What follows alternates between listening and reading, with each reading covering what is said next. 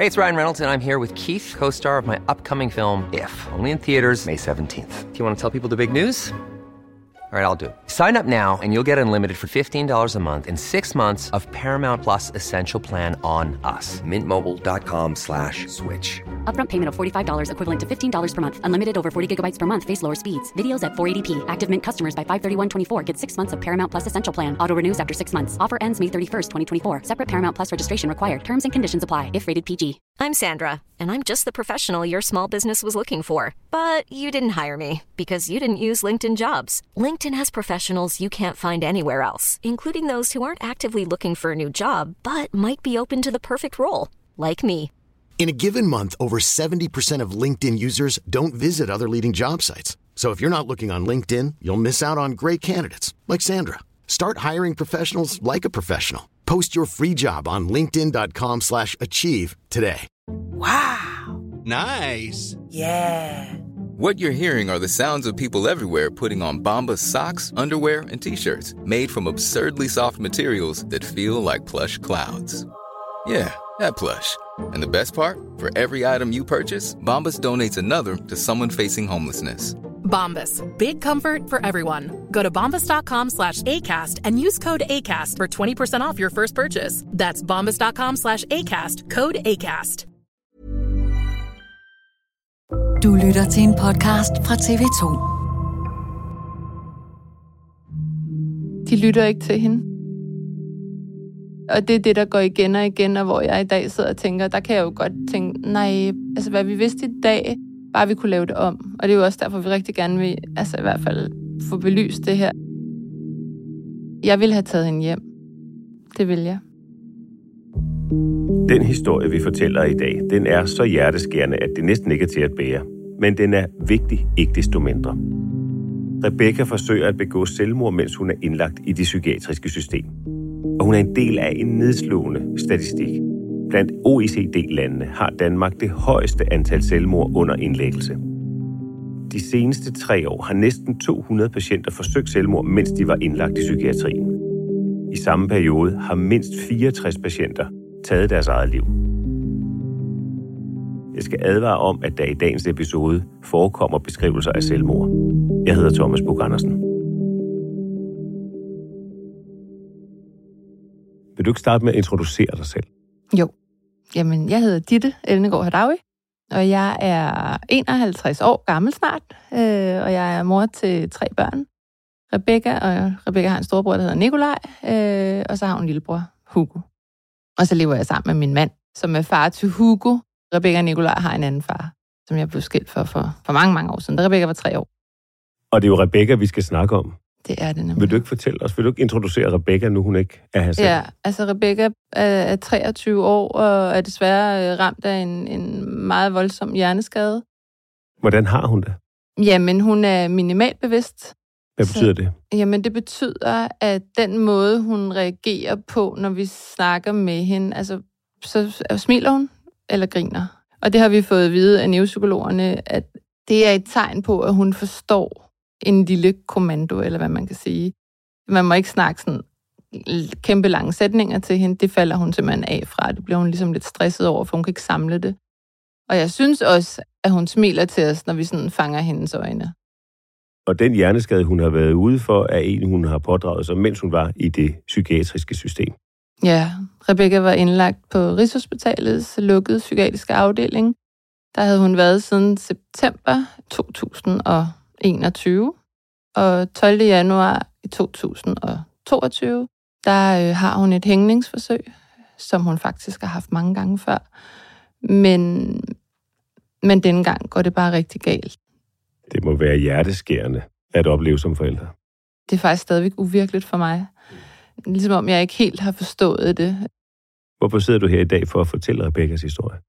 Jamen, det er simpelthen, det gør jeg for Rebekkas skyld. Og der ved jeg bare, at hendes største ønske var, at ingen andre piger skal stå i den her situation. Rebecca kommer første gang i kontakt med psykiatrien, da hun er 11 år. Ja. Hvad er det, der sker der? Det sidste år, der i 2011, måske slutningen af 2010, der begynder skolen sådan at reagere over nogle, nogle ting, de observerer. Så kommer der små perioder, hvor at andre børn fra klassen har fortalt lærerne og er blevet lidt chokeret over, at Rebecca har siddet fra tredje sal og troet med at springe ud af vinduet i sådan nogle situationer, hvor hun har følt sig presset, eller måske har været lidt udenfor. Hun kom tit ked af det hjem, og, og fortalte, hvordan børnene havde været over for hende, og sagt, hun var tyk, og kaldte hende fede ko, og fordi hun hun, altid, hun har aldrig været tyk, men hun har altid haft sådan lidt valbefedt. Var bare lidt tykkere end de andre piger i klassen, og var et hoved højere end alle, så hun var også en stor pige. Og det ved jeg gik hende rigtig meget på. Så hun havde svært ved sådan at knytte sig til nogen. Men det er alligevel et stykke vej fra at ikke have det så godt i skolen, som du beskriver der. Måske komme i konflikt med nogle af sine klassekammerater eller jævnaldrende, og så til at ende i det psykiatriske system. Ja, det er rigtigt. Så hvad er det, der sker? Jamen, der sker det, at det bliver voldsommere og voldsommere, og det bekymrer jo selvfølgelig lærerne, og vi render til det ene møde efter det andet. Og til sidst ender det så med, at hun bliver skrevet op til noget udredning i øh, børnepsykiatrien. Og der får vi så at vide, at der er 10 måneders ventetid, og det er jo rigtig lang tid, når problemerne er her nu, så man vurderer faktisk, at det bliver så slemt på et tidspunkt, at hun ikke kan være i klassen. Så man stiller op med en lærer, som kommer og giver hende noget hjemmeundervisning hjemme hos os. Og det fungerer faktisk rigtig godt. Men hun savner jo det sociale, og hun vil jo rigtig gerne tilbage. Så sidste skoledag, der tigger hun og beder om, at hun ikke må komme over til det der karamelkast. Og det snakker jeg så med læreren om, og så tænker vi, jo, lad hende komme med over og få en afslutning. Og der går det fuldstændig galt. Der bliver jeg faktisk ringet op senere på dagen, at hun er kommet, altså jeg var nødt til at ringe efter en ambulance. Hun fik sådan en raserianfald og slog sig selv og råbte og skreg og kunne simpelthen ikke være i sig selv. Så jeg kørte jo til psykiatriske afdeling, og hun får noget beroligende og falder til ro, og så bliver hun så indlagt. Så fremskynder de den udredning over på børnepsykiatriske afdeling, så hun, Rebecca var der i fem måneder, hvor man også har noget skolegang, og hvor at man vurderer, hvad er det for nogle diagnoser, hun måske har, eller vanskeligheder, eller hvad skal vi gøre her for at hjælpe Rebecca bedst.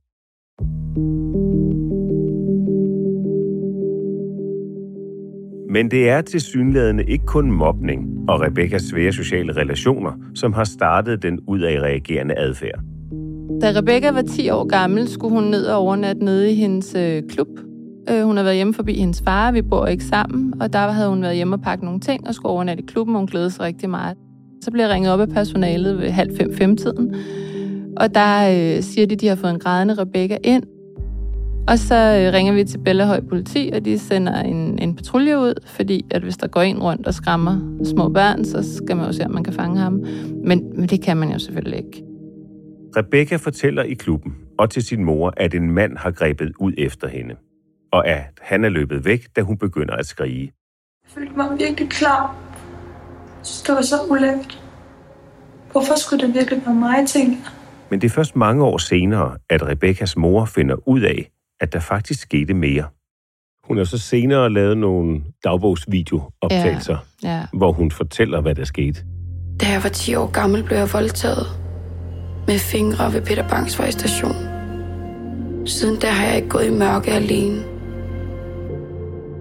Også breve, jeg har fundet, efter det her er sket. Ikke? Hun har skrevet dagbøger og en masse breve. Og, altså, hun har skrevet dato på mange af dem. Jeg gik helt ned efter det overfald. Jeg skal ikke være mig selv. Jeg skære mig selv.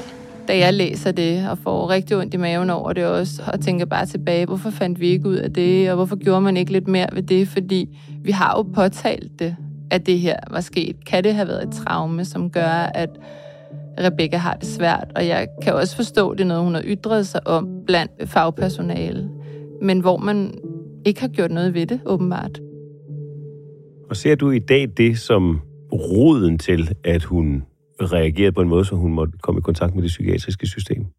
Jeg tænker, at det var et kæmpe traume, som har gjort noget, men jeg tror også, at når jeg ser tilbage på Rebekkas opvækst, så har der nok altid været en form for et eller andet medfødt. Men hun havde det svært socialt. Så havde hun det også rigtig svært med vores skilsmisse. Hun var kun tre år gammel, da hendes far og jeg blev skilt. Og det tog rigtig hårdt på hende. Så man kan sige, det er jo også et traume. Hun ender så med, bliver indlagt på forskellige behandlingshjem, får fire forskellige diagnoser. Hun kommer i forskellige, en del forskellige behandlinger efter den første indlæggelse. Hvad er det, hun bliver tilbudt? Man mistænker hende for noget ADHD, en form for autisme, en lille snært af det. Og det giver rigtig god mening, fordi hun også er så udadreagerende. Men de prøver noget medicin af, og så i sommerferien bliver de sammenlagt med de spiseforstyrrede piger. Og så Rebecca, hun kommer til at dele værelse med en spiseforstyrret pige, som sætter sit vækkeur til klokken 5 eller 6 om morgenen og står op og løber på stedet. Og Rebecca synes lige pludselig, ej, var det spændende, hun har jo altid gerne ville være tynd, fordi hun er blevet mobbet med, hun var den tykke pige i klassen. Så hun afspejler og kopierer fuldstændig det, så der går ikke så lang tid, så kan jeg jo se, at hun allerede er begyndt at tabe sig. Hun har altid været et madøre, og den medicin, hun fik, gjorde også, at hun havde endnu mere lyst til at spise. Så fra lige pludselig at have taget rigtig meget på i de første par måneder, så taber hun sig helt sindssygt. Og jeg påtaler det jo, vi er jo til rigtig mange møder, og jeg påtaler det, og de siger, jamen det er ikke en rigtig spisforstyrret. Det er altså noget, hun har kopieret, men hvor jeg også siger, jamen hvad er en rigtig og en forkert? Altså vi skal jo holde øje med det her, det går jo ikke. Det er jo adfærden, det handler om. Præcis, at det løber løbsk. Men der fandt Rebecca ud af der, altså hun har faktisk haft det lige siden on and off, at hun fandt ud af, at der havde hun kontrol fuldstændig. Ingen kunne styre det. De kunne ikke tvinge det. Altså det endte jo ud i, selvfølgelig, at hun også fik sonde senere hen. Men til at starte med, der kunne hun fuldstændig styre det. Så sidder jeg her på Roskilde igen. Og jeg får overhovedet ikke den rette støtte. I de år, hvor hun bor på behandlingshjem fra ja. hun er 12 til hun er 17, bliver I da klar over, hvad det egentlig er, hun fejler? Nej, det gør vi ikke. Fordi diagnoserne, de bliver ved med at dukke op, så fjerner man nogen og giver nogle nye. Og... Så nej, det gør vi ikke. Hvad præsenterer de for jer af, Jamen lige af forklaringer eller diagnoser? Jamen lige pludselig så begynder Rebecca jo så at høre stemmer, og så mener de lige pludselig, at hun har skizofreni, det er altså som 14-årig. Og jeg har talt med andre fagfolk, hvor de siger, at det er yderst sjældent, man sætter skizofreni-diagnosen som 14-årig, fordi at i forvejen er hun jo psykisk sårbar, så man kan sige, det kan man ikke sætte så hurtigt, men jeg tror, jeg tænker, man er vurderet ud fra stemmer, men det finder vi jo så ud af senere hen. Det er alle de der medicinformer, hun får. Hun får alle verdens medicinpræparater blandet sammen, hvor vi også tit stiller spørgsmål, kan hun overhovedet tåle det? Ved I, hvad virkningen er senere hen? Hun er en ung pige. Nogle gange, når jeg kommer og besøger hende, så er hun en zombie. Hun overgår ikke engang, jeg er der med en 10 minutter, så er hun så træt og skal bare sove.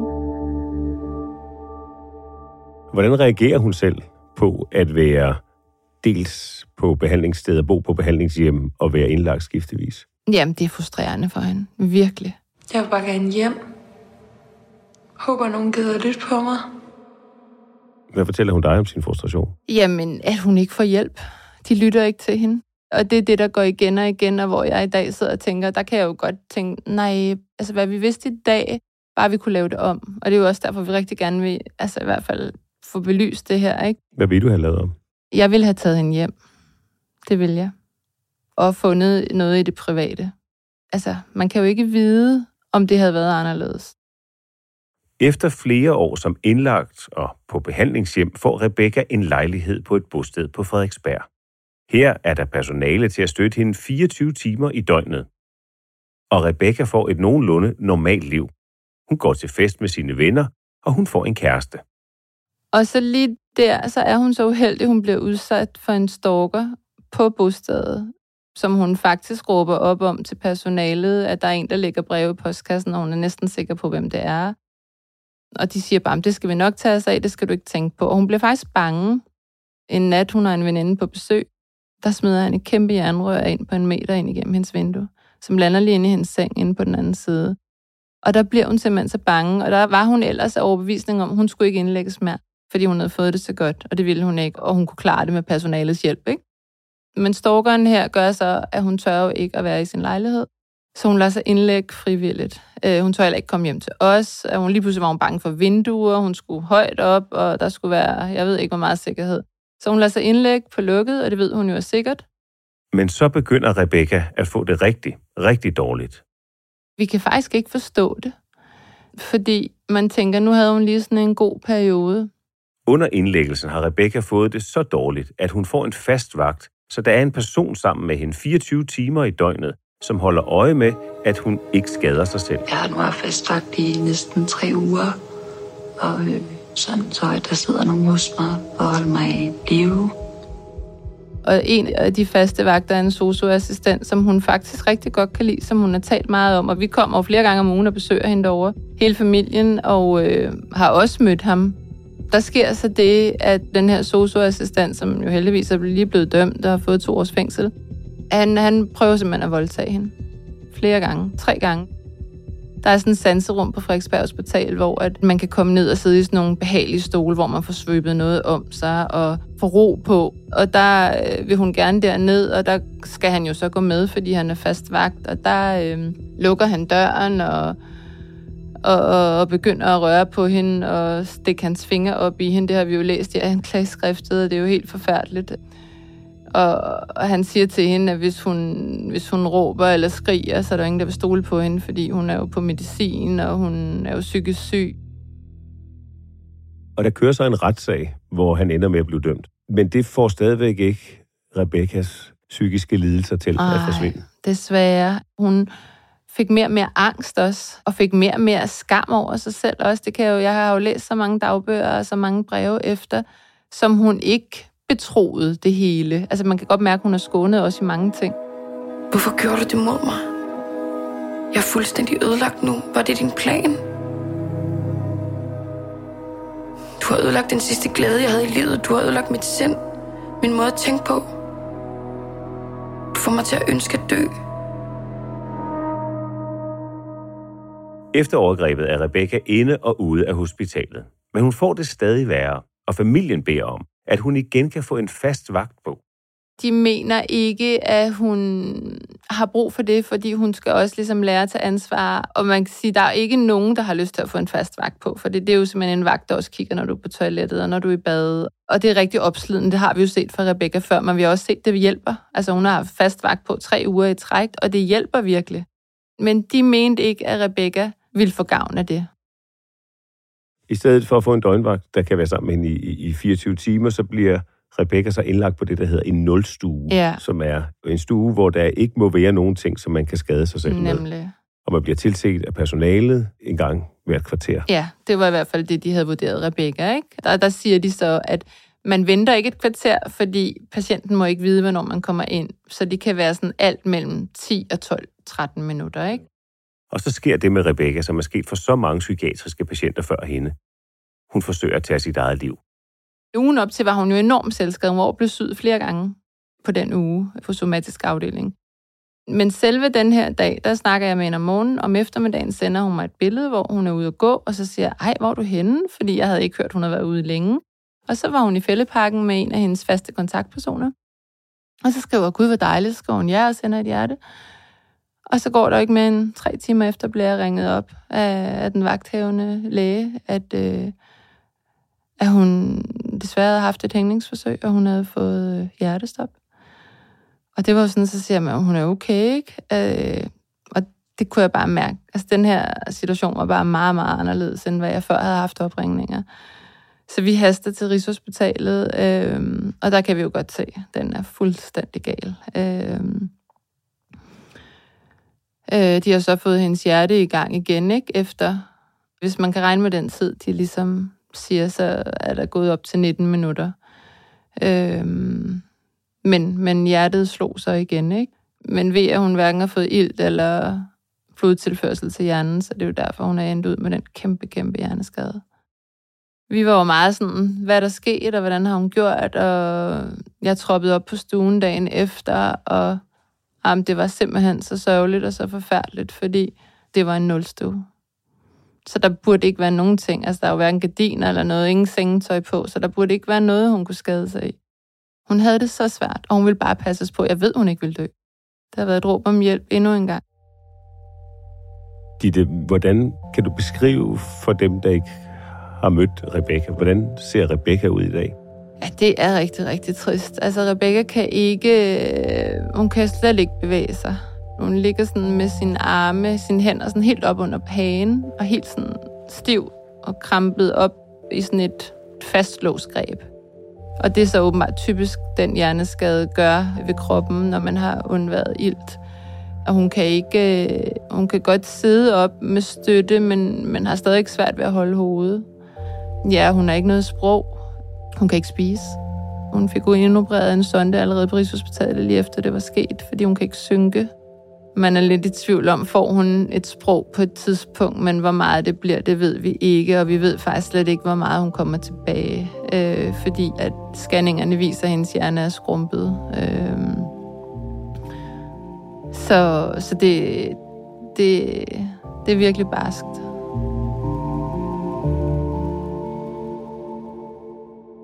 Du sagde til at begynde med, Ditte, at øh, du fortæller Rebekkas historie, fordi du ønsker ikke, at nogen skal ind i den samme Ja, situation som Rebekka. ja. Hvad kunne du godt tænke dig? Hvad ønsker du? Jamen, jeg ønsker, at der bliver strammet meget mere op. Altså, så heldigvis er Rebecca jo i live nu, og det kan man sige... Altså, jeg siger jo, hvor der er liv, der er en mening med, at der er liv, ikke? Øh, og man fik hendes hjerte i gang igen, men hun har to veninder, som mistede livet også, og, og den ene af dem var også på psykiatrisk afdeling. Jeg ved ikke 100% hvad der skete med hende, men det var også på lukket afsnit. Så et eller andet er der jo galt. Altså, jeg ved det faktisk ikke. Jeg synes, det er svært. Men i vores situation, synes jeg, de skulle have lyttet lidt mere til os. Vi var med til møderne og samtalerne, og Rebecca havde jo givet lov til, at jeg måtte vide alt. Og... Så jeg, jeg tror i hvert fald, at det er en god idé også, at de pårørende bliver hørt i, hvem den syge er, og hvad vi tænker. Altså være meget mere med på råd. Ditte Ellegaard Hadawi, mor til Rebekka. Ja, Tak fordi du kom her og fortalte din og Rebekkas historie. selv tak. Hvis du selv eller nogen du kender kæmper med tanker om selvmord, så er der hjælp at hente. Ring til Livslinjen på telefon 70 201 201.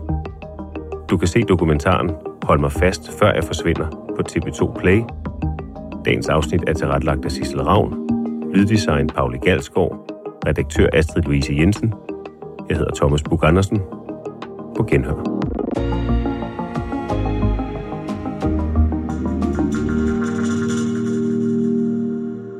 Du har lyttet til en podcast fra TV2.